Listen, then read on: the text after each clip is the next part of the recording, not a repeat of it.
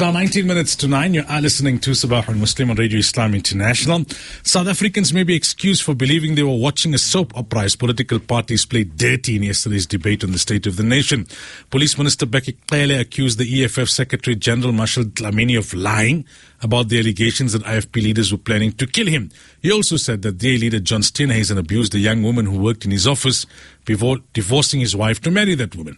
Joining us now on the line, we have political analyst Professor Andre Duvenhage. Prof, uh, good morning, welcome.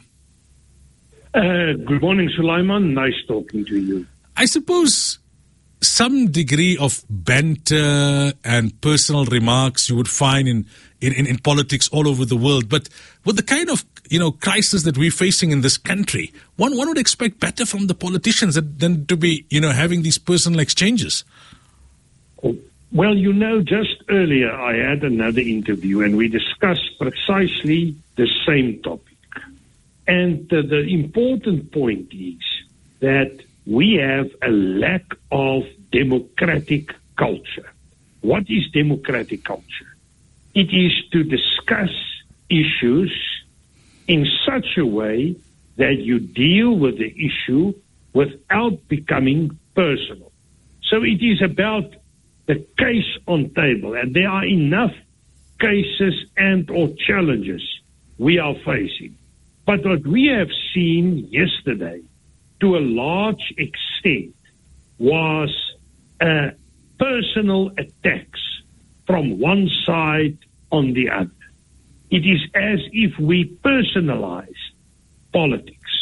Now, you can analyze that a lot deeper. One of the problem areas is that at the core of our politics and leaderships, you will find identity, you will find personality cults, and all of this. And they are there to defend themselves, and they are fighting each other. As one person put it, uh, coalition politics is the political battles in between elections. And we are constantly in these battles. But I must tell you, yesterday's exercise was in no means supportive of a democratic political culture.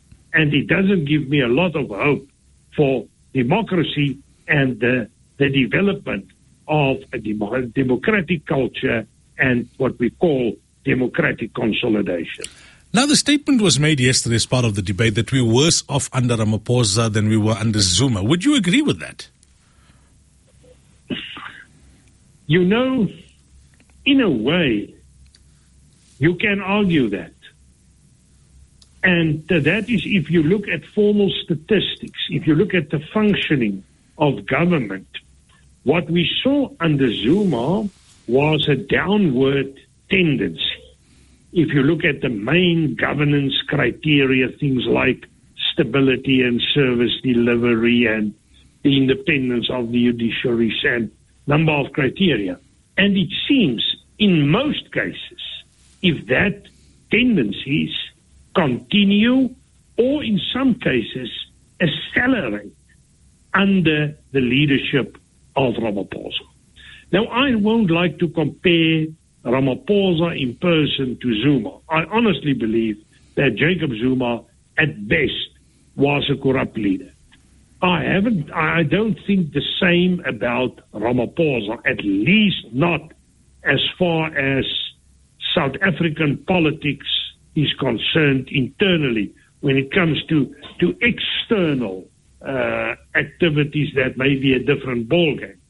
But internally, definitely on another level. But the problem with Mr. Ramaphosa, is the absent president.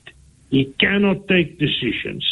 He's talking to the nation, and there's really no action.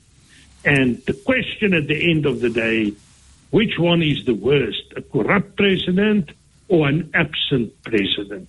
Interesting in yesterday's debate, I think it was coming from the EFF or the ATM, I'm not sure, but they were asking since, I think, the Phala Phala case, South Africa was without a president. And we, as a country at the moment, are facing major challenges. We need fundamental reform of the political, economic, and social system. And to achieve that, we need leadership. In that sense, it is accentuating the need for leadership, and this is the problem of uh, Cyril Ramaphosa.